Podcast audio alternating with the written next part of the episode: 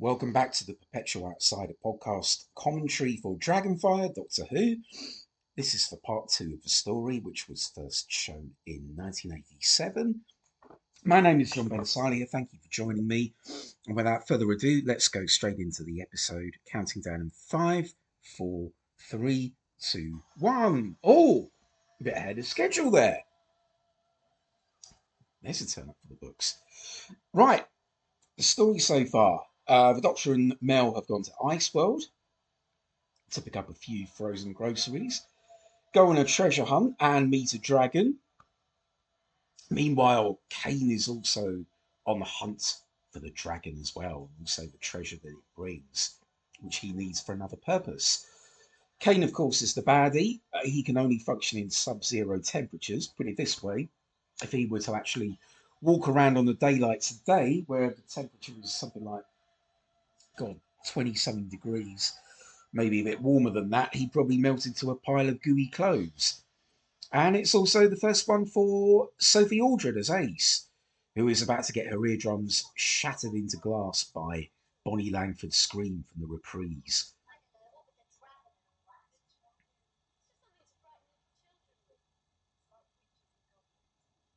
Yeah, don't say that, Ace. Don't say that. Because what happens, there ain't no such thing as dragons. And there you go, you pay the price with a Bonnie Langford scream. And, oh God, it's this wretched cliffhanger again. As far as Doctor Who cliffhangers go, this is probably in the bottom of the pile, along with the likes of Death of the Daleks Part 3 with the Mosaic of Doom. I'm trying to think of other duff cliffhangers, but yeah, Time Flight Part 3 and Mordred Undead Part 3 with the Doctor like wails that, you know, oh, the Master's defeated me, or oh, Mordred's going to use up all my remaining regenerations, blah blah blah. Yeah, they're not so good, but I think that last one just takes the biscuit, really. And how does Glitz actually get him out of this? I mean, what does he grab the brolly, bring him up, or does he abseil down, or use levitation? What? Glitz!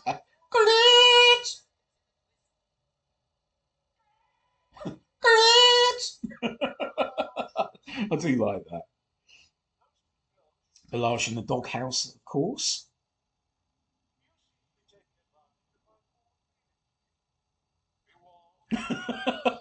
Bewand. Of course, and any good Doctor Who baddie has to come up with hokey dialogue like that, don't they? Bewand. But yeah, I mean, it's testament to Edward Peel that he can actually make the most of that hokey dialogue and not make it sound hokey, and actually make it sound quite threatening. So this is Glitz's crew who've been put into deep freeze, and they are now conditioned to Kane's will. They will do everything and anything that he says without question, including marching like toy soldiers. Good model shot here, actually. Yeah, the effects in this are not half bad. I know that the production values do make it look a bit like a light entertainment variety show, but the effects like this of Iceworld are actually very good, and they certainly get their money's worth with that, and also some of the effects in Part 3, which are breathtaking.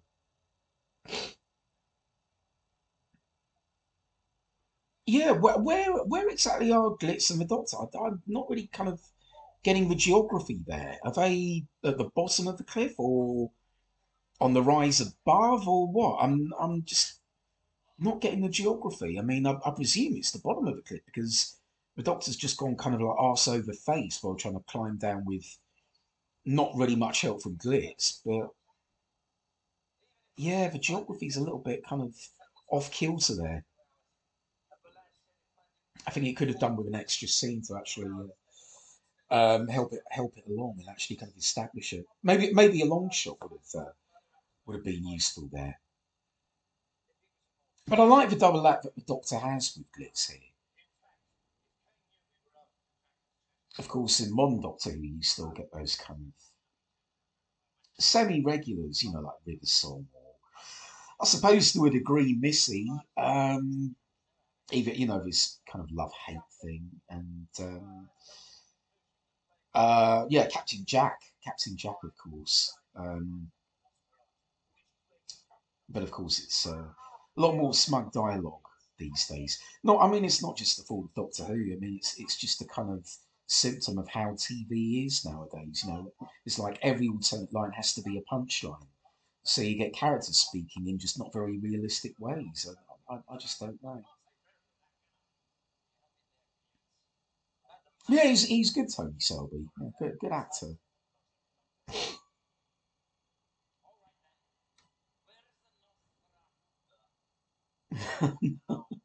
One habit of McCoy's is that he does like rolling his R's. He's just go, where is the Los Faratubath?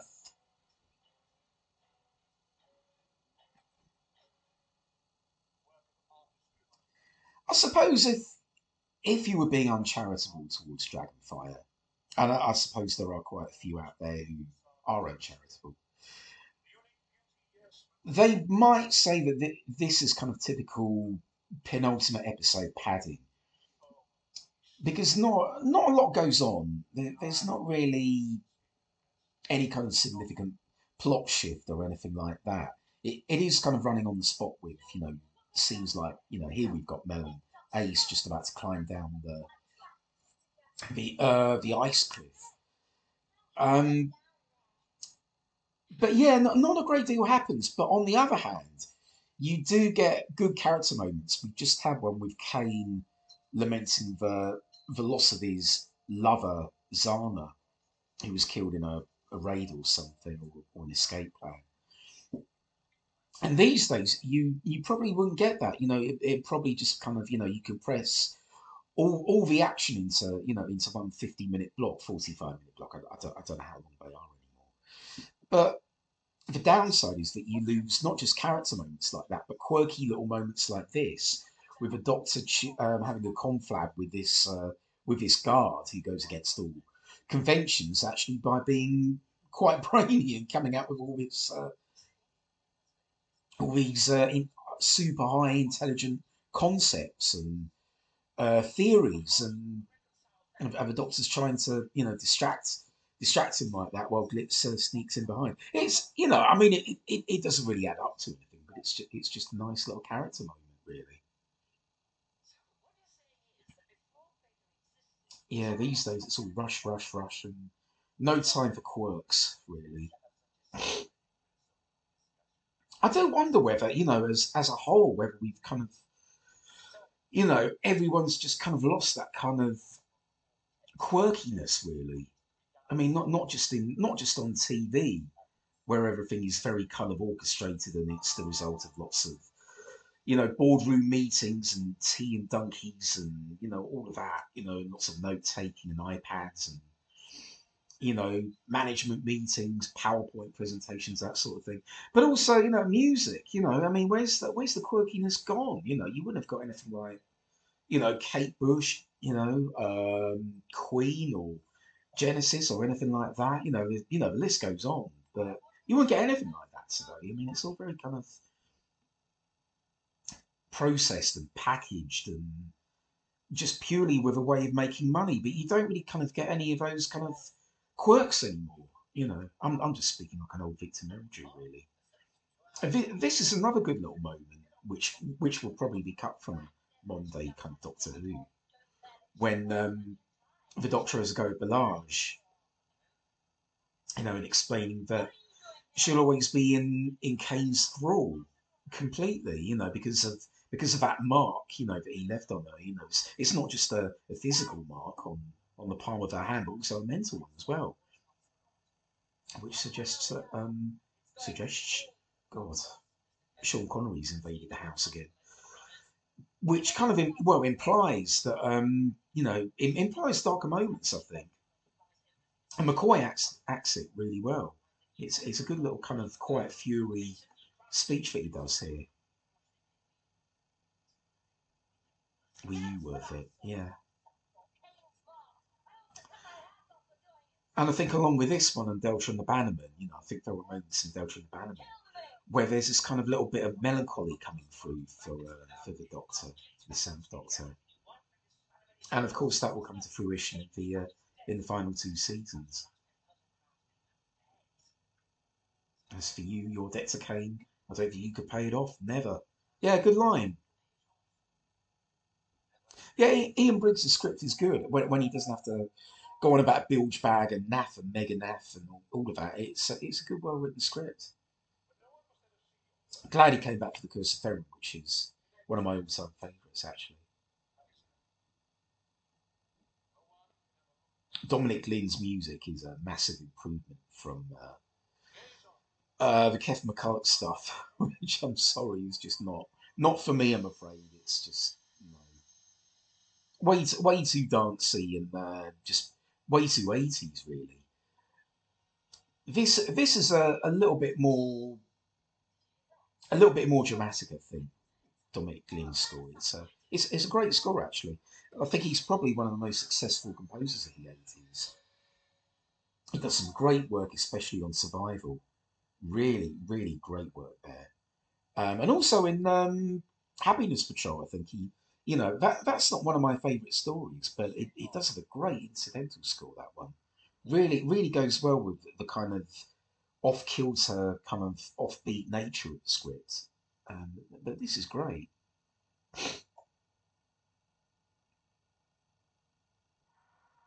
Oh, uh-oh. Careful of a dragon.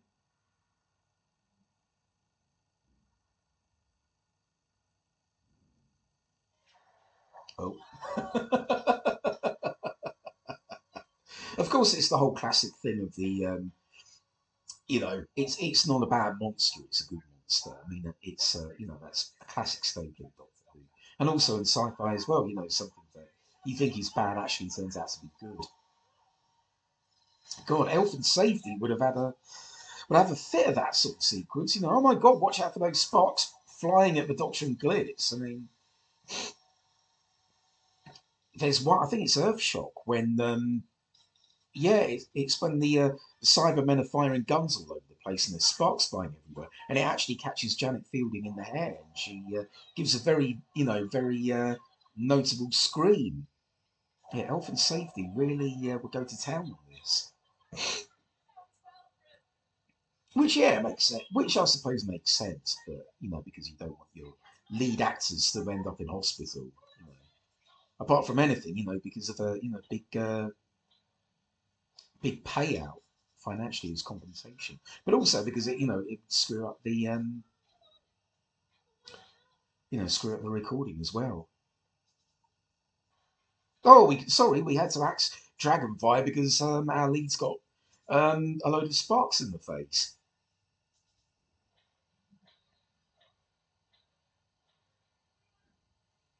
Yeah, that music's good. That kind of da da da da da da da. That sort of mechanical march drum beat. Kane's Glitz's ex-crew are now Kane's mercenaries.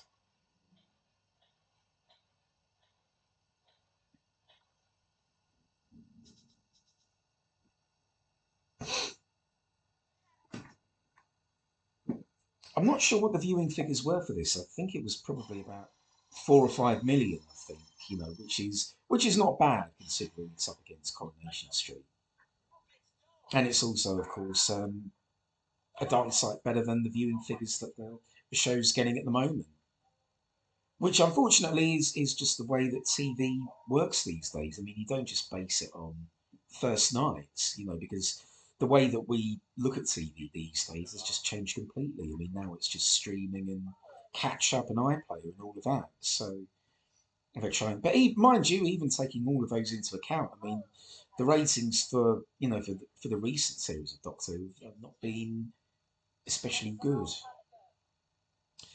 Whether or not Davis can turn it around, I don't know.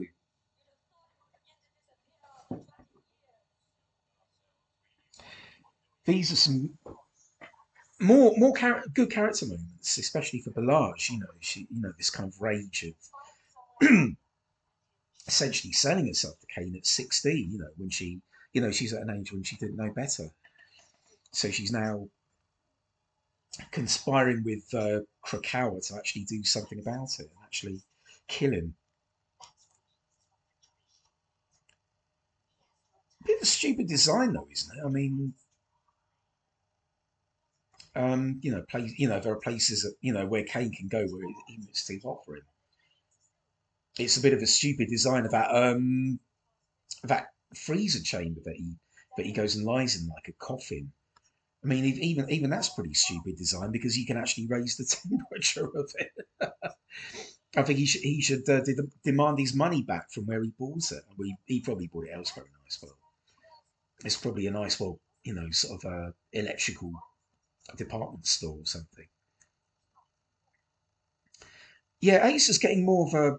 She's getting a lot more character as well. You know, she's, you know, explaining her backstory about, you know, how she ended up here, how she's got no parents, that sort of thing. And yeah, she's a lot more well-rounded than, you know, say Mel, who unfortunately came onto the scene with no introduction at all, really. I mean, she was just, you know, slap bang in the middle of Terror of the, you know, of the Trial of a Time Lord. Just there at the beginning of Terror of the Verboids, you know, extolling the virtues of carrot juice with no explanation as to who she was, where she comes from. And maybe that's why her character wasn't really that successful at the time. But Ace does get some good character moments, and I think, you know, there's a lot more care being taken with her character, you know, on paper. And it's certainly well brought to the screen by Sophie Aldred. I think she's great, Sophie Aldred. And like I said before, I think Sylvester and Sophie, are one of the most successful Doctor companion teams. I think when the actors get on in real life, I think that always helps. You know, that kind of, it brings that extra kind of warmth to the screen, you know, like with John Pertwee, Casey Manning, Patrick Chowd and Fraser Hines, and Wendy Padbury, Tom Baker, Elizabeth Sladen. You know, it goes on, you know. And that warmth always kind of translates very well to the screen, and I think it results in, you know, really good partnerships, really good Doctor companion teams. See, the last episode, this corridor was lit in blue, and now I presume it's meant to be day. Do they have concept of day and night on Iceworld? I don't know. They probably have to make their own kind of artificial day and night, like we do on the moon in the Moonbase story. We have to have an artificial day and night. Otherwise, they go, you know, everybody would go mad. But yeah, this time it's quite brightly lit and it looks a little bit more, you know, night entertainment, doesn't it? Yeah, maybe a few more shadows needed to give this scene a little bit more menace, I think. Otherwise, it's just an angry mercenary pointing a gun at Kane, pointing a gun at Glitzer. Kane, God. Like I said, it's boiling hot and my brain is just not functioning.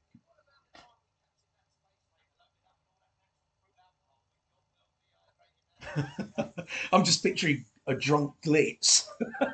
I don't think he'd be fun to be around. He'd be up there, you know, sort of singing songs very off key with some of his voice and doing a conga with his mercenary. Yeah, I can actually picture, you know, Glitz and his mercenaries doing the conga or something, you know, sort of, you know, around the spaceship. Obviously, he doesn't have very fond memories because Glitz always had the best of the pickings. Oh, where's a handy dragon when you need one? Oh, look, there's one right there.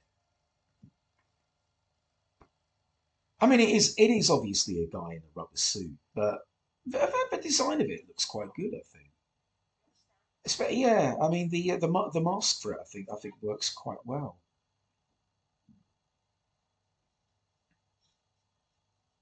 But I suppose this kind of, you know, dragon. I mean, it doesn't look much like a dragon. It works better than, say, you know, like the Shreven's Isle in the Rebus operation, which looks a bit clunky. Oh. The Liberace statue's gone. I mean, to be honest, that's no great loss. Sack the sculptor. Oh, he did worse than that. He actually killed him. I would have done the same as well. Why doesn't Krakow just run?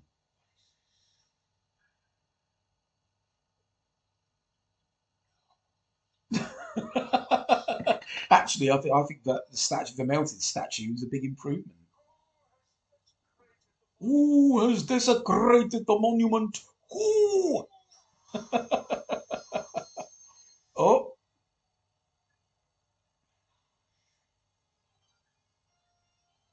Krakow are getting in a cold sweat there. Yeah, it's got. Yeah, I mean, it's for all its kind of light-hearted nature, and, you know, easy-going kind of romp, it's got quite a high body count, this one, hasn't it? I mean, because Krakow, Belange is about to get bumped up in a minute by Kane. Kane, of course, later in the story. What's his name? The Stuart Organ character. He gets bumped up, and so does his butch partner. Is that Daphne Oxenford, I think? Telling the story.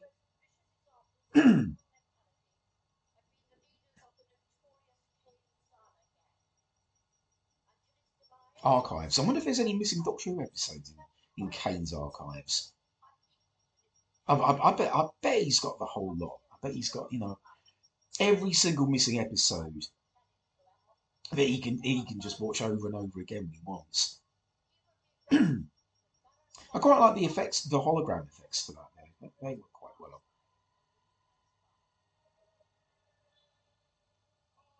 well. Oh, I like Belange's, you know, sort of, oh my God, Krakow hasn't killed him after all, kind of jump there.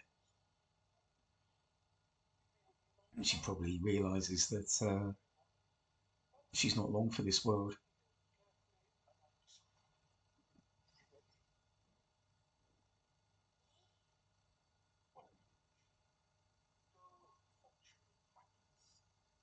Yeah, don't believe a word of that. Yeah.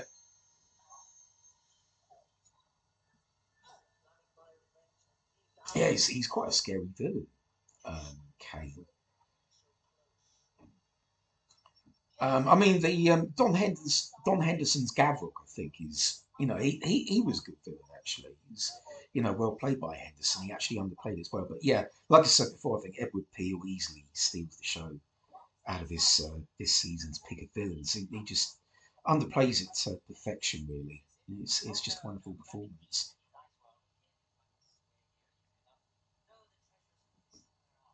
Yeah, I think that we're moving away from that kind of hammy sort of pantomime baddie. I think they're all in the later, you know, as in the later years of the 80s. I think there are more kind of underplayed villains. You know, like you got Dr. Judson in Curse of Fenric, but also Saurine in Curse of Fenric. Actually, come to think of it, Ratcliffe in Remembrance of the Daleks is another good one. Loads in Greatest Show of the Galaxy. You know, the Chief Clown of that is a great example. Ian Reddington's Chief Clown. So I think they were moving away from that kind of, you know, J&T's encouragement to maybe kind of ham it up a bit, like they did with, you know, for example, The Master. Of course, The Master in Survival, you know, world of difference apart from, you know, like the early 80s, mid-80s portrayal of The Master. So obviously they were moving away from, you know, that kind of trend of, you know, hammy baddies, which, to be honest, yeah, they're fun, you know, they're great fun, but are they as convincing as somebody like Kane, who could have made a real meal of that last line, but doesn't? You know, he underplays it to perfection. Well, that's the end of part 2 of Dragonfire. That went quickly, actually. That was actually the third attempt that I recorded it.